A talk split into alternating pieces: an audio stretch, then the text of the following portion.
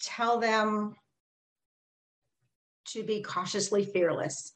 I would tell them that there is nothing stopping them. They have as much right, as much ability to do this as anyone else.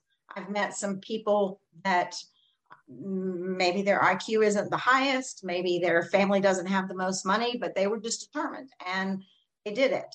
People will help you if you ask for help.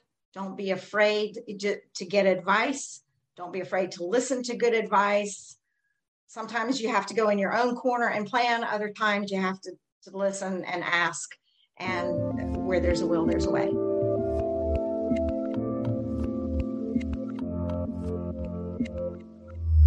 Everyone, this is Devin Miller here with another episode of The Inventive Journey. I'm your host, Devin Miller, the serial entrepreneur that's grown several startups into seven and eight figure businesses, as well as a founder and CEO of Miller IP Law, where he helps startups and small businesses with their patents and trademarks. If you ever need help with yours, just go to strategymeeting.com and grab some time with us to chat.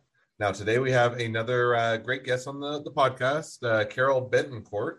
And uh, Carol grew up in South Carolina, in her own words, was a bit of a shy uh, kid uh, but went to university and uh, majored in biology and spent a, a year post grad at a job that she didn't like and then decided to, to go in a bit of different direction. So she went and danced for disney in orlando did a bit of ballet did some uh, or work on cruise lines and then decided to open up a dance uh, dance school and open up in a few locations um, did that for a period of time and then decided she wanted to take a step back and work from home for a bit. So got a, a remote job work or writing users guides, and then uh, that company got acquired.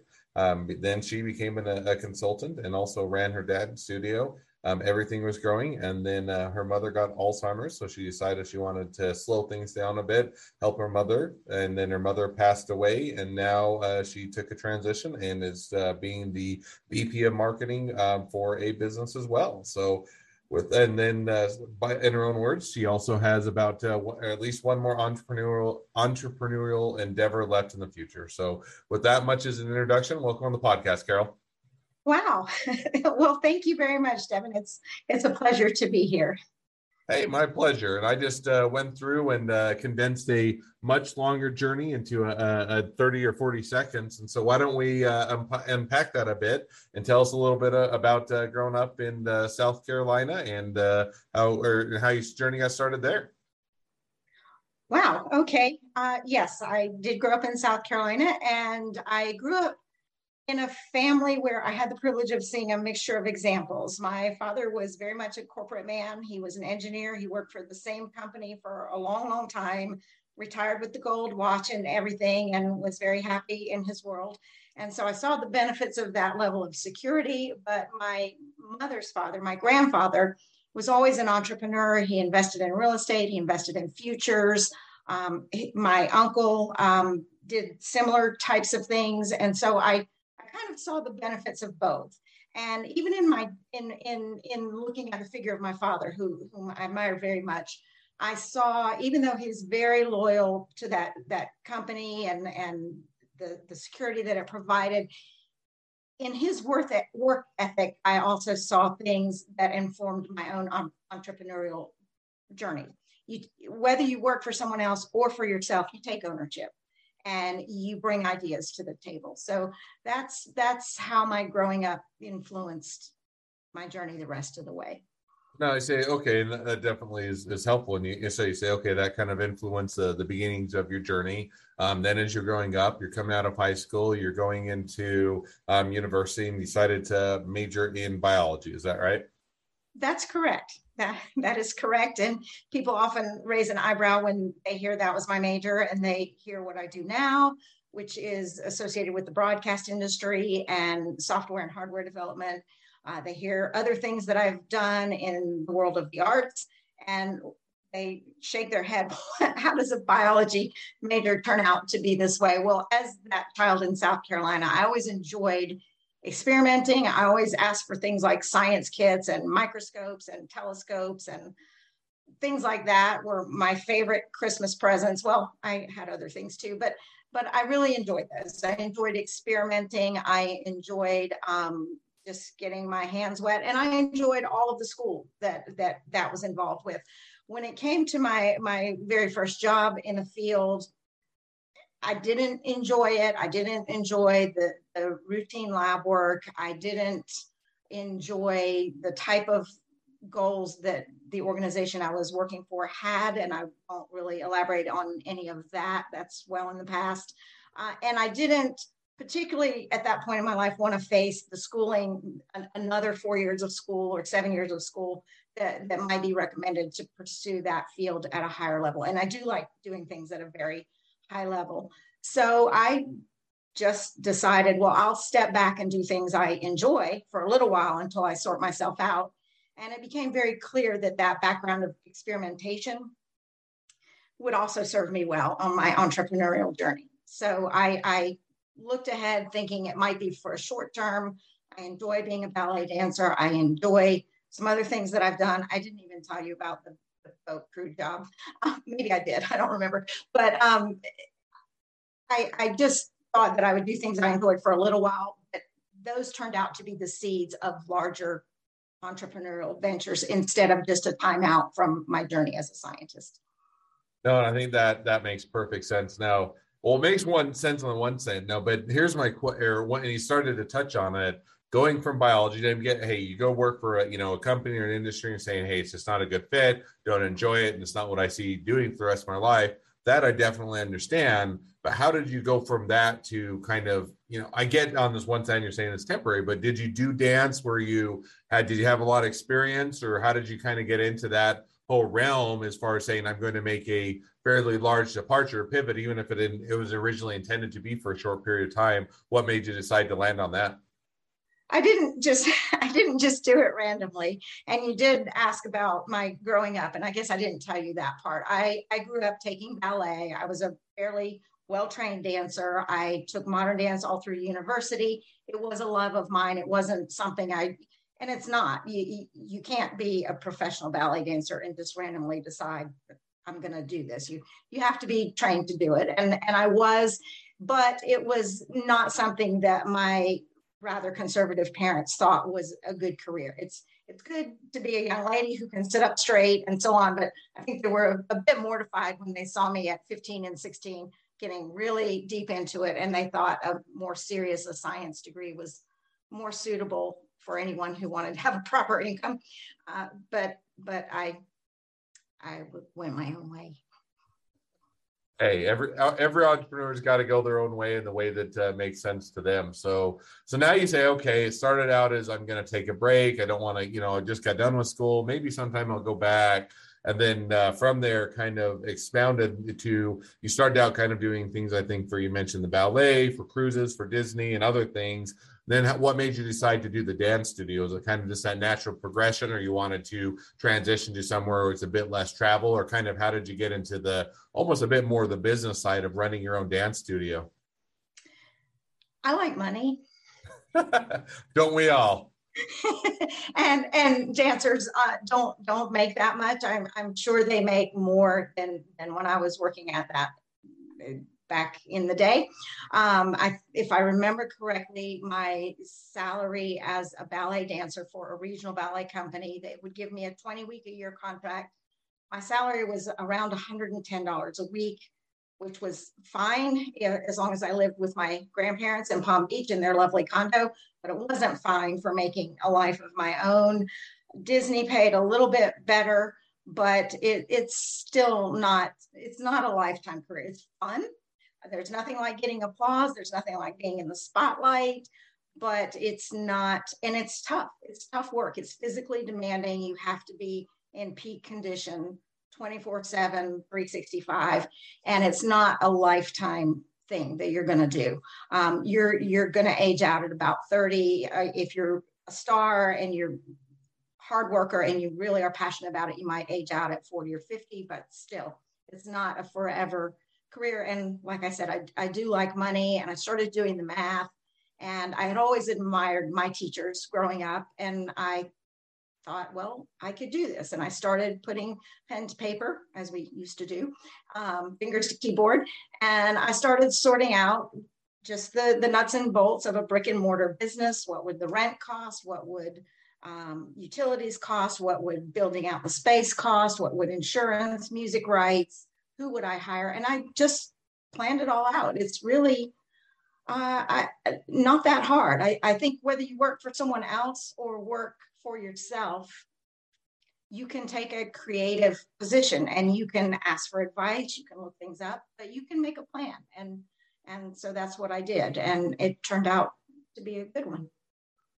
No, and I think that there is uh, definitely a lot of, of, a lot to, to wisdom there in the sense that to your point you can either work for someone else you can work for in either way you can still have creativity you can enjoy it you can or take it in the direction and for me at least you know working for yourself you get to have some of that uh, creative passion and and have that uh, greater control over the direction that you um, that you are maybe or a lot of people are looking for. So now you did that and you, you took the dance uh, you know did the dance studio and you, or school and you actually grew it into several locations um, and then at one point you decided to take a step back a bit and do a remote working uh, position? Was it just more of, hey, I got burned out, or it's a lot of work, or I'm wanting to take, you know, take a rest, or want something easier? Kind of what made you decide? Because again, it's a bit of a jump. So you went from biology into kind of more of the dance, and then from dance into doing user or writing users guides at a remote position. How did you kind of what prompted that transition?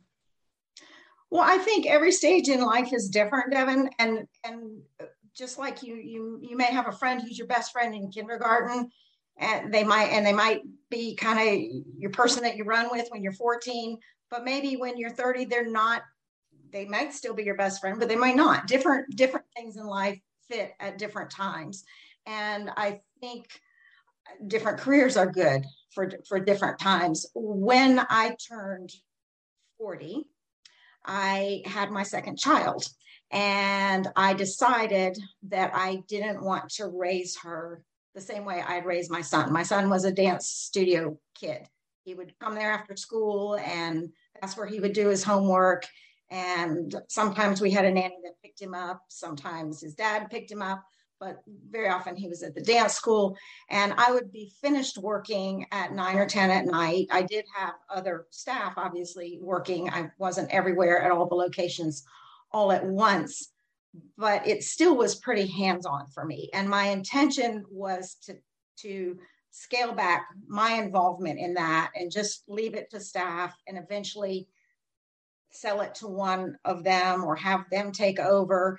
Uh, but I was looking for something interesting that I could do at home. I didn't want to raise my second child where I'm giving my attention to everybody else's children during those after school hours and not my own. So I thought I'm just going to be a part-time worker and more of a full-time mommy. If I don't do it now, it's it's not going to happen. So that's that was what was right for me at the time.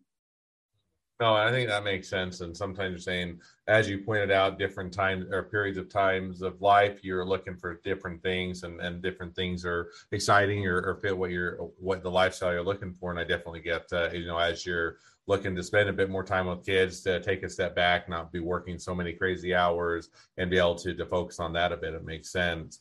Um, and then I, I, think that you mentioned your uh, you I think to to a degree you continue to run the dance schools, um, and you also transitioned as that other company that you're doing the user guides for um, got acquired. That you became a consultant, and then uh, you know things kind of continued to grow. And again, as you were um, looking hitting a different phase in life. You had your uh, mother that uh, got Alzheimer's, and you had to slow down and help her out. Is that right? That's correct. Uh, things kind of morphed over time. I, I did get what I was after as far as staying home with my infant daughter. And then when she was six or seven and she herself was in school, we had a good after school nanny.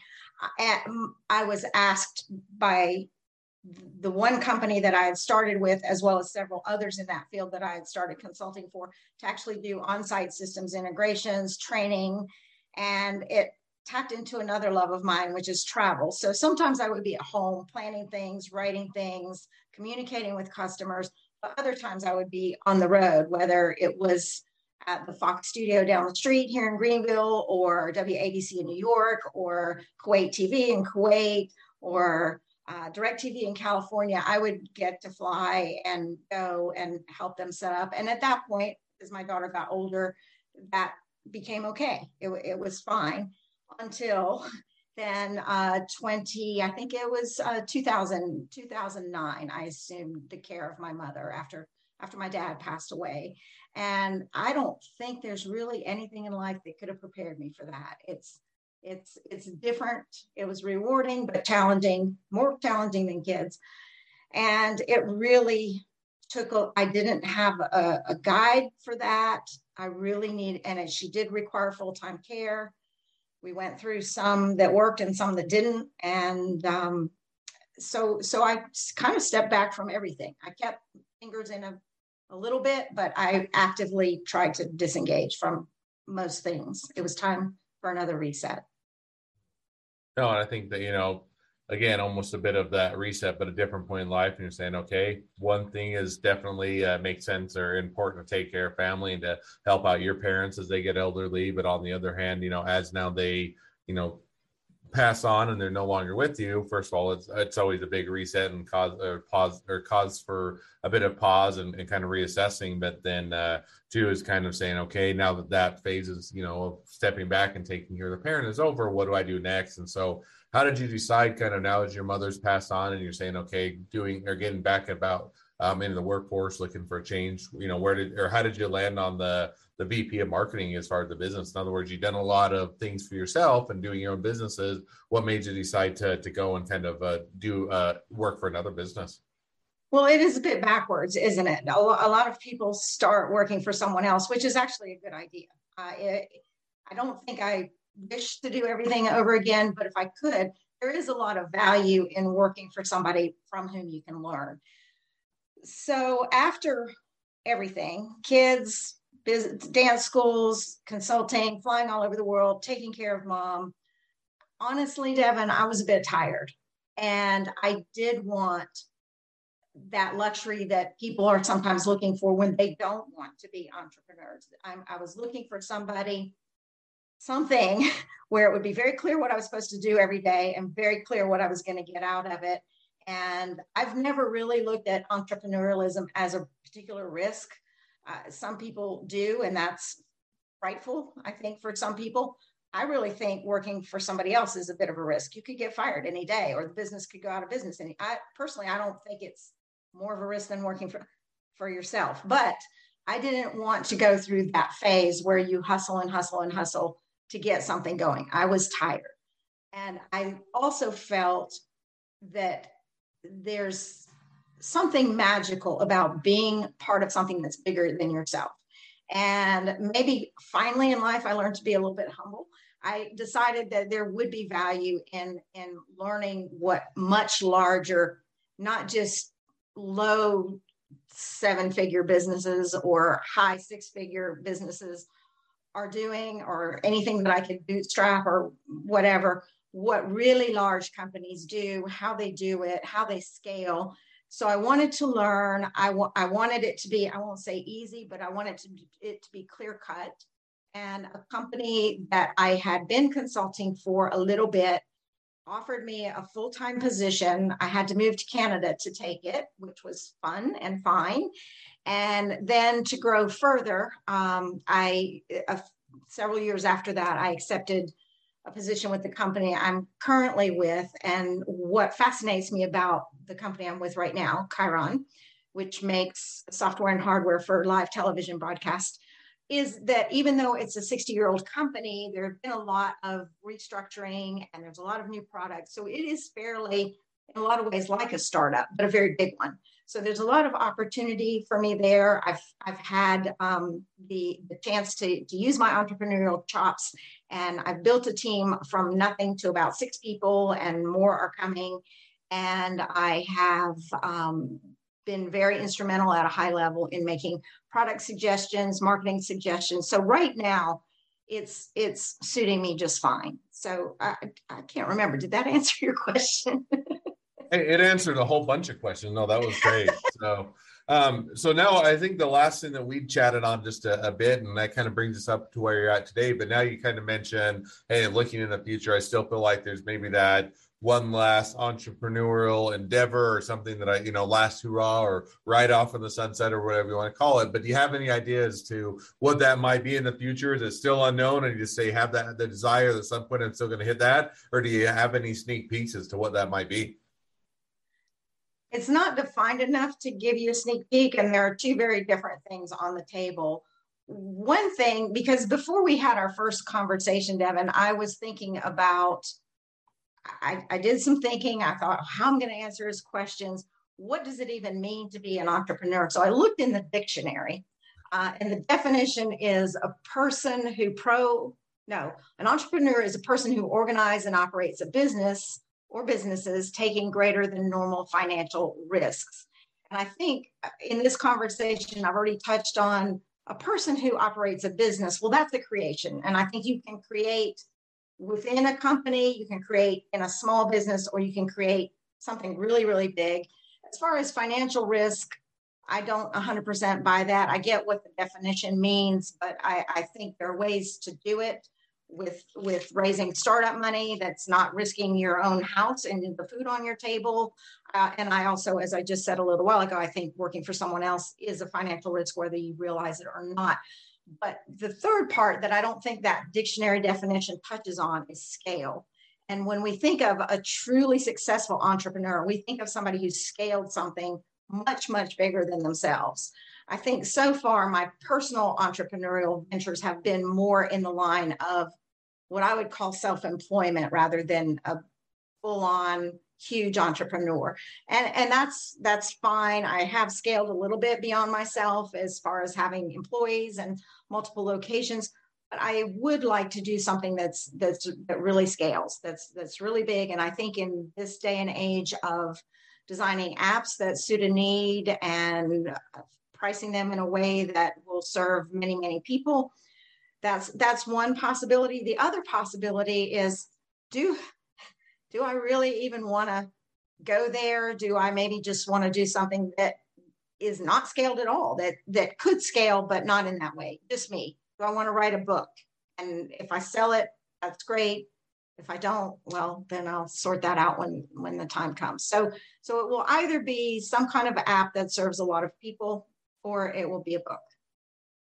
All so, right. Yeah. Well, those both sound like they could be exciting. Maybe you'll have to do an app about or a book about writing an app or an app that writes a book or some way that you can combine them both. But it sounds like it'll be a, a fun adventure and uh, definitely uh, or interested in uh, seeing how it turns out. So, with that, as we're now kind of caught up to pre- the present, even a bit looking to the future, as we wrap up the the podcast, I always have two questions I ask at the end of each episode. So we'll jump to those now. So the first question okay. I always ask is, along your journey, what was the worst business decision you ever made, and what'd you learn from it? Oh, that one's pretty clear, and I think I, I told you it was pretty clear when when we had our our chat a few days ago. So, you know, I own some dance schools. I was approached by a couple who owned a dance school in a nearby town, very small town, and they wanted to sell it. And my ego made the decision instead of my brain. I did my due diligence uh, as one should, but I ignored it. I, I looked at demographics. Okay, if I want a dance school, what do I need? I need kids and I need people who can pay for lessons. So I ignored the, I didn't completely ignore it. Oh, and I also need a staff. And I thought, well, I can do this. It's going to work the same way as all my other dance schools. There were enough kids there, although there's was not a massive population there. There were there were enough. In my due diligence, I found that 80% of them were on free lunch programs. That should have been the only red flag that I needed. Um, another red flag was when I asked for the financials of the business, I was not granted full disclosure. And then once I assumed control of the business, I found that even what I had seen was not really indicative of the whole picture. I should have dug deeper. I sh- what I should not have done was, oh boy, I can be the lady that owns four instead of three, and this will be easy well, I was wrong. And I, sh- and isn't this a cute, quaint town where I can have a cute, quaint business? Well, it was not cute at all. And it caused a lot of heartache. I still have some very good friends from that adventure, but uh, it cost me dearly. So I would say do your due diligence. Don't let your ego get the best of you. If it doesn't look right, doesn't smell right, walk away. No, and I think that that's a, a, great thing. You know, and sometimes to your almost to your point, you you know you get excited about the opportunity and the idea, and hey, it'll be great to expand, and you know this is it'll be fun and those type of things. And sometimes you just want to skip over that due diligence, and yet oftentimes, most of the time, the people I hear about when you skip that due diligence is when you get and you just let the excitement take over is when you make the mistakes. And if you slow the process down, do a bit more research and review things, oftentimes not always because you can still make plenty of mistakes and everybody does but you can avoid some of those mistakes. So i think that's a, a an easy mistake to make but a, a, great takeaway as well. Second question i always ask is along your journey or sorry not along your journey but if you're talking to somebody that's going on their journey and they were uh, getting ready to start doing or they're just getting into a startup or a small business what'd be the one piece of advice you'd give them i would tell them to be cautiously fearless. I would tell them that there is nothing stopping them. They have as much right, as much ability to do this as anyone else. I've met some people that maybe their IQ isn't the highest, maybe their family doesn't have the most money, but they were just determined and they did it. People will help you if you ask for help. Don't be afraid to get advice.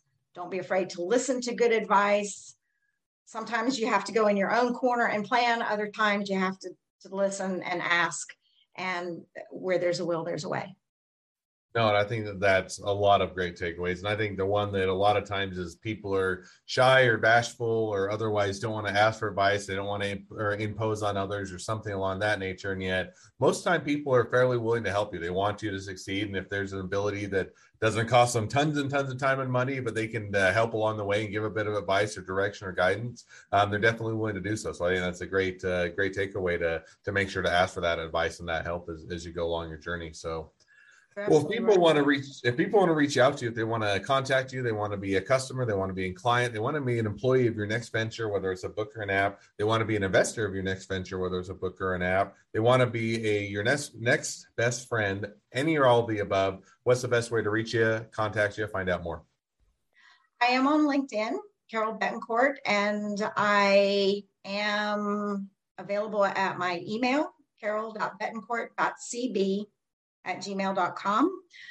Professionally, for the company that I work for now, I am available at carol.bettencourt at Chyron, C H Y R O N dot com. And any of those are fine. I'm happy to chat with anybody who's interested. All right. Well, I definitely encourage people to reach out, contact you, find out more, and uh, and uh, get involved with your next venture if or when it comes about. And in the meantime, check your or work out with your the current company you're doing. So well, thank you again for coming on the podcast. It's been a fun. It's been a pleasure. Now, for all of you that are listeners, and if you have your own journey to tell, we'd love to share your journey. So feel free to go to inventiveguest.com, apply to be on the show. A couple more things as listeners. Make sure to click subscribe, share, and leave us a review because we want to make sure that everyone finds out about all these awesome episodes and these great journeys because we want to make sure to help as many entrepreneurs and startups as we can. And in that note, we, if you ever need help with your patents or trademarks or anything else your intellectual property or your business, feel free to go to uh, strategymeeting.com, grab some time with us to chat. Thank you again, Carol, for coming on the podcast and wish the next leg of your journey even better than the last. My pleasure, Devin. Thank you.